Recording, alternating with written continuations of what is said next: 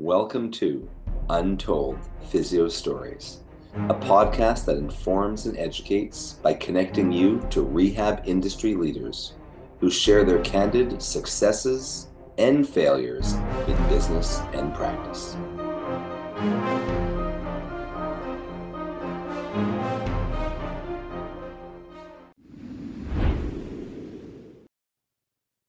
Hi, everyone, and welcome back to another episode of Untold Physio Stories with your hosts, myself, Jason Shane from Shane Physiotherapy, and my co-host, Doctor E from Modern Manual Therapy, various sites.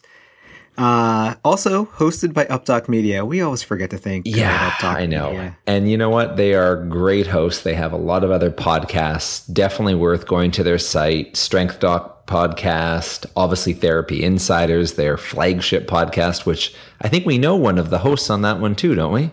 Oh, man. That's a flagship podcast. That's great. Do you like that? I, I just... on a flagship and uh, a floating ship. Floating ships can sink. Flagship sounds way more impressive. Right. So, yeah, I have a great story today. Let's hear it. Well, this is a case that really got me thinking about nutrition. I mean, last year my focus was on nutrition, but I probably saw her maybe two, three years ago at this point. So she was a very, really well-adjusted young softball player, very athletic, the kind of person that everyone loved, and you wouldn't even think that she would need any type of pain science education at all. Like, just super happy, go lucky. Everyone loved this girl.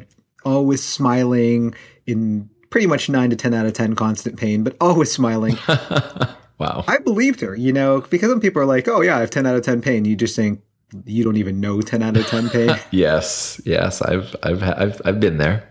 Right. So her mechanism of injury, I mean, it seemed like a super straightforward case. She was referred by a dentist for T M D. She didn't have any facial pain. Her main complaint was suboccipital headaches, and maybe they radiated somewhere into the cranium, and possibly she had some neck pain too. But I definitely know her main complaint was headaches. She was hit in the beginning of the summer or beginning of a season, whenever her season started, uh, underneath the jaw by a softball. Okay. So that kind of forced her into some extension. Right. She started getting some headaches. They kind of recovered after that. Later in the season, same exact injury, kind of a fluke thing. Uh, so hit underneath the chin by a softball, uh, hyperextended again. So you can clearly see why she'd have some peripheral sensitization of her upper cervical spine, right? Okay. So I'm doing all the normal things, I S T M to the upper quarter, some skull crushers, uh, postural correction. Her, her T M J screen was fine. And literally, there was zero change within two, three visits. And she would just always come in happy as a lark. And, oh, yeah, so compliant with the exercises. I tried to do them so often. We tried overpressure. I did a breathing session with a Capno trainer. And literally nothing is working. I mean, and she she's just like, yeah, you know, I, I'm compliant. And I'm thinking, wow, this is like such a big fail. I mean, it's easy to say. Sounds like a perfect story for our podcast. Right. It's easy to say when someone is a jerk or they're super negative or they smoke or just all these things that, mm-hmm. you know, you would think like, well, that's why you're not recovering. Right. So I said, look, uh, there are just certain things. There's maybe reasons why you have uh, an irritated neck uh, having to do with the injury, but we can't affect them mechanically for whatever reason. Maybe something else is going on. Why don't you just try gl- giving up gluten and see what happens? And literally, I don't even know where that happened. I don't know if I was reading some articles. I was about to say, what made you go there? Well, I, I think it was it was something that a couple other patients had said, oh, yeah, I felt so much better after they gave up gluten. You sure. know, and it was like, again, if this is three or four years ago, I feel like gluten intolerance and gluten sensitivity was really hot around then. Mm-hmm.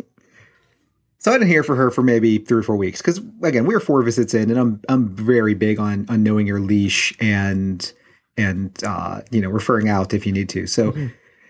she, I see her name on the schedule maybe about a month later. And so she comes in and uh, I sit her on the table. I said, how you doing? She's like, I am, I have been one hundred percent headache free probably about forty-eight to seventy-two hours after I gave up gluten. And she said, you know, the, the other thing I thought about is that I don't have celiacs, but my mom has celiacs. Wow. So it, she said it was, it also made it easier because my mom has celiacs and she pretty much showed me how to cook for myself. Yeah. Th- and that's a thought that went through my head when you said give up gluten is it's, it's quite a lifestyle change, right? People don't even know how to adapt their uh, meal plans or eating plans to adapt to that. Right. I mean, that's when most people fail. It's like, hey, I'm going to be vegan. I'm going to whatever. And I'm like, if you think you're going to be vegan without a plan mm-hmm. and an amazing cookbook, that's just like saying, I'm going to be the most amazing Thai chef ever. Yeah, yeah, exactly. You know, like, without without a cookbook. Right, without a cookbook or any kind of training or no plan. Yes, of course. So, so she also said, you know, interestingly enough, about a week after being completely headache-free, that she just had the opportunity to try something with gluten. And within an hour, her headache came back. Wow. So she said, yeah, you know, I was tested for celiacs and I'm not positive, but according to the literature, at least around then, I mean, I haven't updated this in a while because my focus has been plant-based nutrition, but according to literature, up to thirty to forty percent of people with unexplained complaints may also have gluten intolerance, and it doesn't come out any more than a lactose intolerance would. The only way to know whether that's sens- somehow sensitizing your system is to give it up and see if you feel better. And whatever better is, it's whatever was not resolving. So I think, I mean, would you say a good moral of this story is, I mean, it, it, there was such, there were, there were two distinct mechanisms of injury. She was hit in the jaw with a softball twice. I mean, yeah. you know, you, you, you pretty, and then her symptoms started, but is, what's the term? Is the term like uh, te- temporal, like t- temporal reasoning? You know what I mean by that? Like if you- Temporal summation? Or temporal temporal summation, but I'm more thinking that, you know, you took a history, there was an event, and her symptoms started. But yet, it, her symptoms sound like they were not due.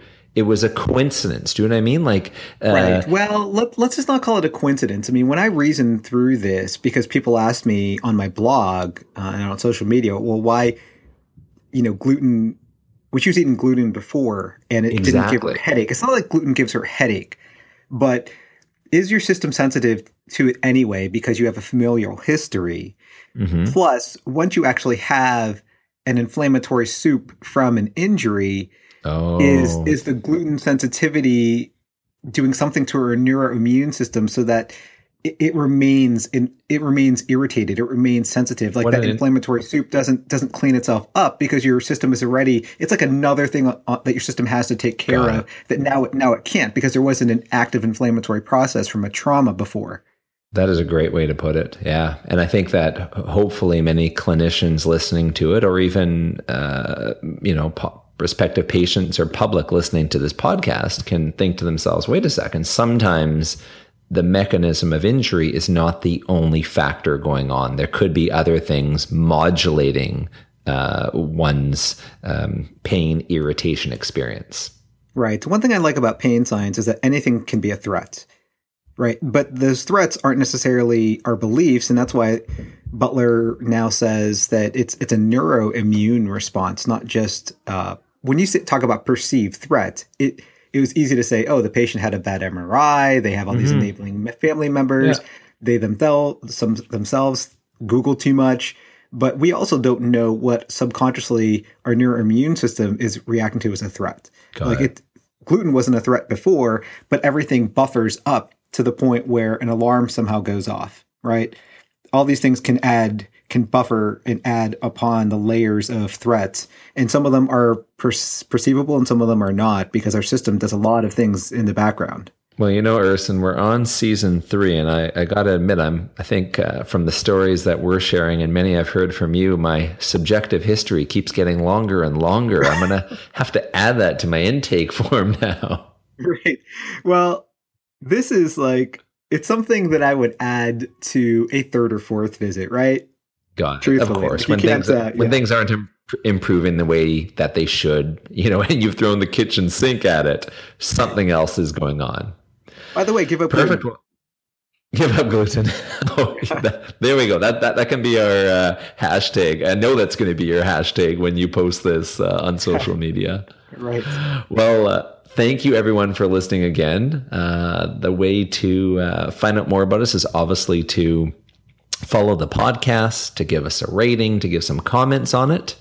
uh, to follow myself, you can follow me through Facebook, uh, Shane Physiotherapy, or my website, shane physiotherapy dot c a. And uh, Erson, there's a few ways for them to follow you as well.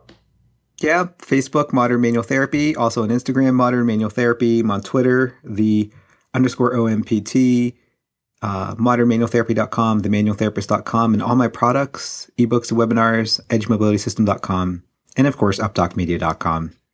Perfect. Well, look at that. We just hit ten minutes. We kept it right there. So thanks everyone for listening. Have a good day.